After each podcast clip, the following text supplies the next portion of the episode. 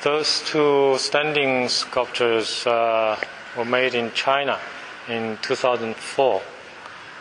Uh, also collaborate with uh, local artisans.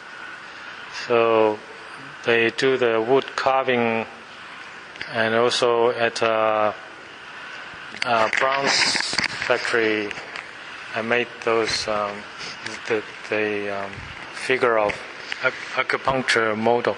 Right. Yeah. It's Eastern Chinese way of healing and also Western way of healing.